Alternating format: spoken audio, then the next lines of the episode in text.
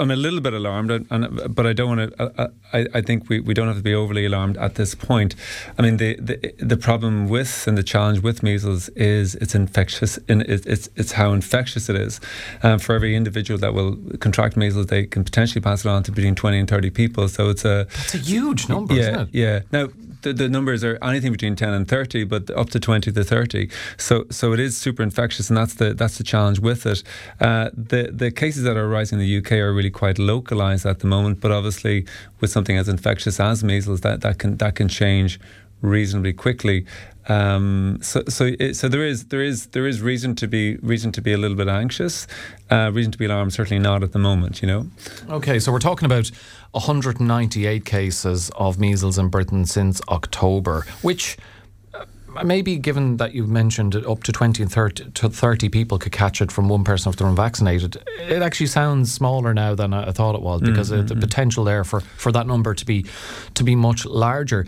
Um, just how dangerous is measles potentially? What you know, what, how serious could it get if you if you did catch measles? And uh, does it depend on your, I suppose, health status and maybe even your age?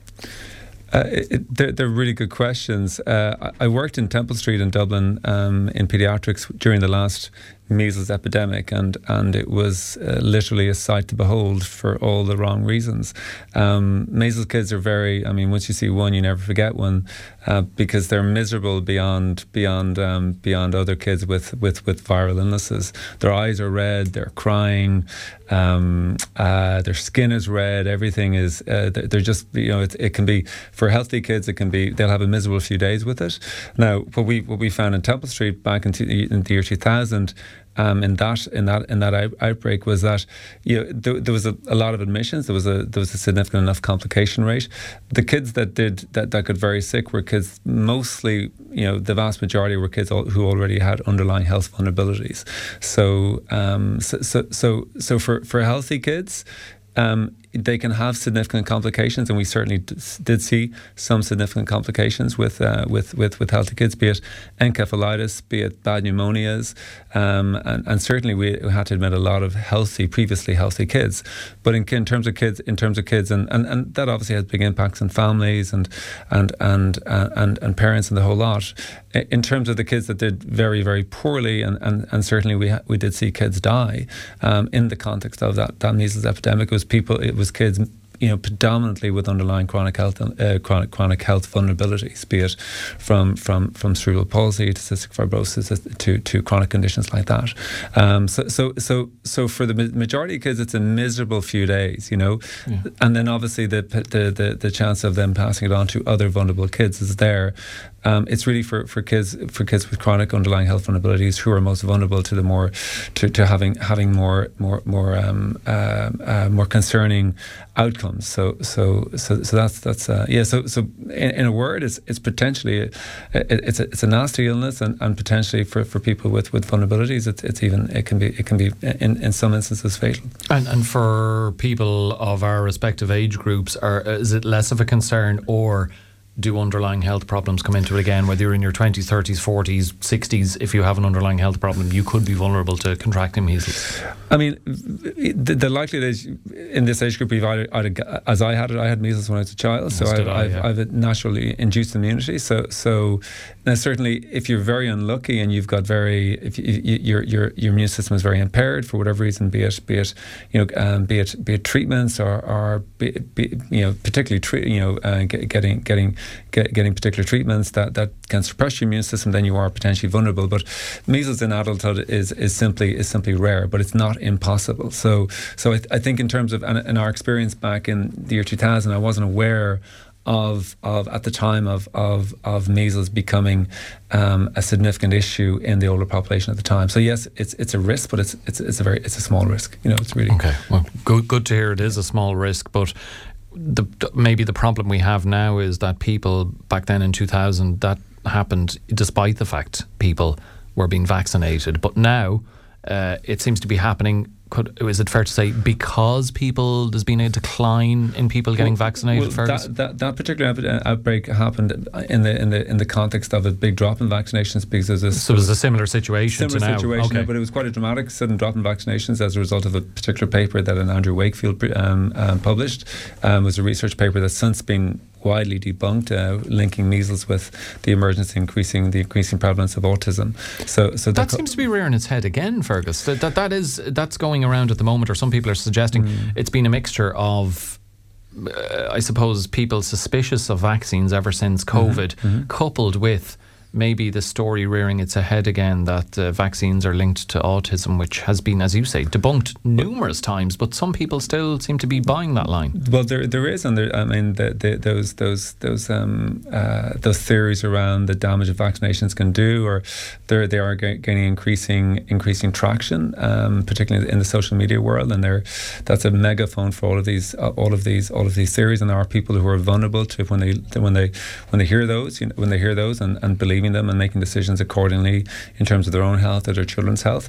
Um, I mean, all I can say, and, and, and this is coming from a place of of of of of um, of, of experience and, and, and, and, and concern and compassion, reading the research and obviously that, that, that concern that Andrew Wakefield brought up, which which was subsequently debunked, provoked a huge number of large population health studies all around Europe, and, and really the the the the the, the, the overwhelming consensus, um, and people put huge years of their of their of their careers into trying to debunk that myth, and indeed it was debunked. It, it was debunked. There was no there was no causal causal link between uh, MMR vaccination and and the, the the emergence of increasing prevalence of autism. So all I can say to people from from from this position is that that, that link has been has been has been has been proven not to be the case over and over again. You know, um, now obviously, no matter what we say, um, there will be people who are willing to to to to to. Um, You're to part of the conspiracy, Fergus. Uh, uh, You're all in on it. Yeah, ab- ab- absolutely. So so we can only we can only we can only do our best in sort of in, in, in promoting you know in promoting these these these these these well these these hard earned and well founded facts about about there being no causal link, you know, um, and try to reassure people as, mu- as much as we as much as as much as we can, you know, you know, and obviously, you know, impressing upon them that they they they they, they should, you know, you know, in terms of making this, this, this important decision, you know, really really look look to look to the facts as opposed to the conspiracy theories, and and and the, the facts in this in this situation support, and uh, I'd have no hesitation to to vaccinate my, my own children as I have, you know, so so so. But I, I wonder, as a GP, do you come across instances, I would hope if you do, they're very much in the minority of people. Maybe either they don't get vaccinated themselves because of this uh, vaccine uh, suspicions around it, but maybe they don't want their children to get the MMR vaccine because of you know they, they believe those links with autism or some other mm-hmm. um, nonsense. Uh, do you have have you well, come across those instances? Of course, of course, I have down the years, and, and, and, and you've got to respect people's views, and and and you've Whatever got to about themselves though. Deciding their children shouldn't get it is yeah, it, it, it, it is a big leap, and they are making not, not they're making decisions on, on behalf of their children who obviously aren't haven't come of age to make those decisions for themselves. So so it, it is always concerning and, and always can be a little bit frustrating people have strongly held beliefs, and and and obviously people. There's no question about it. People have had. There are instances where people have had bad reactions to individual vaccinations. No question about it. Not everything is going to suit everybody, um, and so and and then obviously people read. They have a certain set of formed beliefs from perhaps how they were formed from their parents or from their environment or from their life experience, and and, and these beliefs are very strongly held. And all you can do is is is address those those individuals with, with as much professionalism and compassion as you can and, and share the facts with them and and share your concerns with them and and and and, and, and try to steer them into into, into making a, a different decision. There's, there's no point. People, as I said, have strongly held beliefs, and you can only you can only sort of set you know set out the opposing set of facts as, as you see them, and, and hopefully they might come come over to your over over to your way of thinking and change decisions. But but it, it, and I think those having those more nuanced conversations seem to be more difficult to have in the li- in the world we live in now. People seem to be taking up very very polarized positions about mm, things like vaccinations. So so it's it's it's it's a challenge. It's a challenge, and um, and and all we can do is continue to to to to compassionately and, and in a professional way share our opinion on on, on, on these contentious issues. Yeah, you can lead. You know what they say: you can lead a horse to water, Absolutely. but you can't make it drink or, yeah, yeah. or take a vaccine. Yeah. Um, so in terms of how concerned we should be about what's happening in Britain. You know, vaccine vaccination rates are falling over there, they're falling here.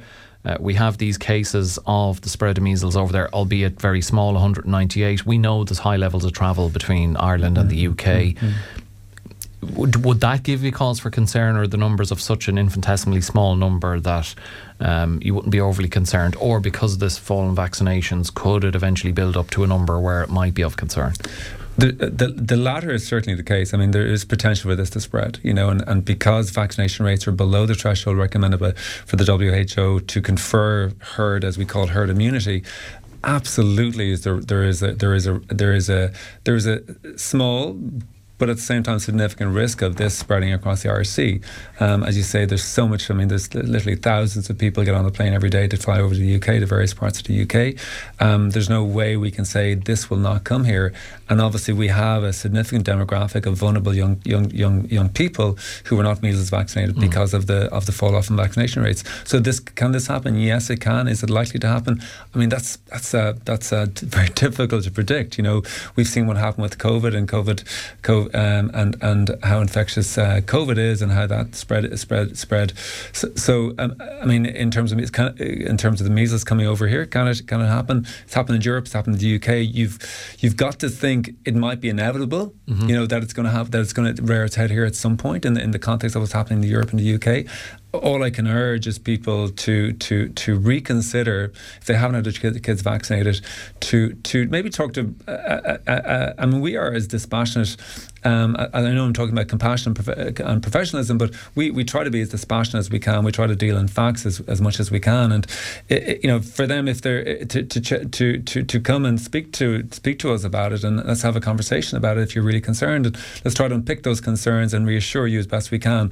Um, so all I can do is all I can say is I would recommend people to reconsider, um, or if they haven't, for whatever reason, um, if there's been a delay in bringing their kids for, for vaccinations, they intend to bring them in, get them in there as soon as they can. That's all. That's that. That's as much as we can, uh, as much as I would I would I, I would say at this point in time.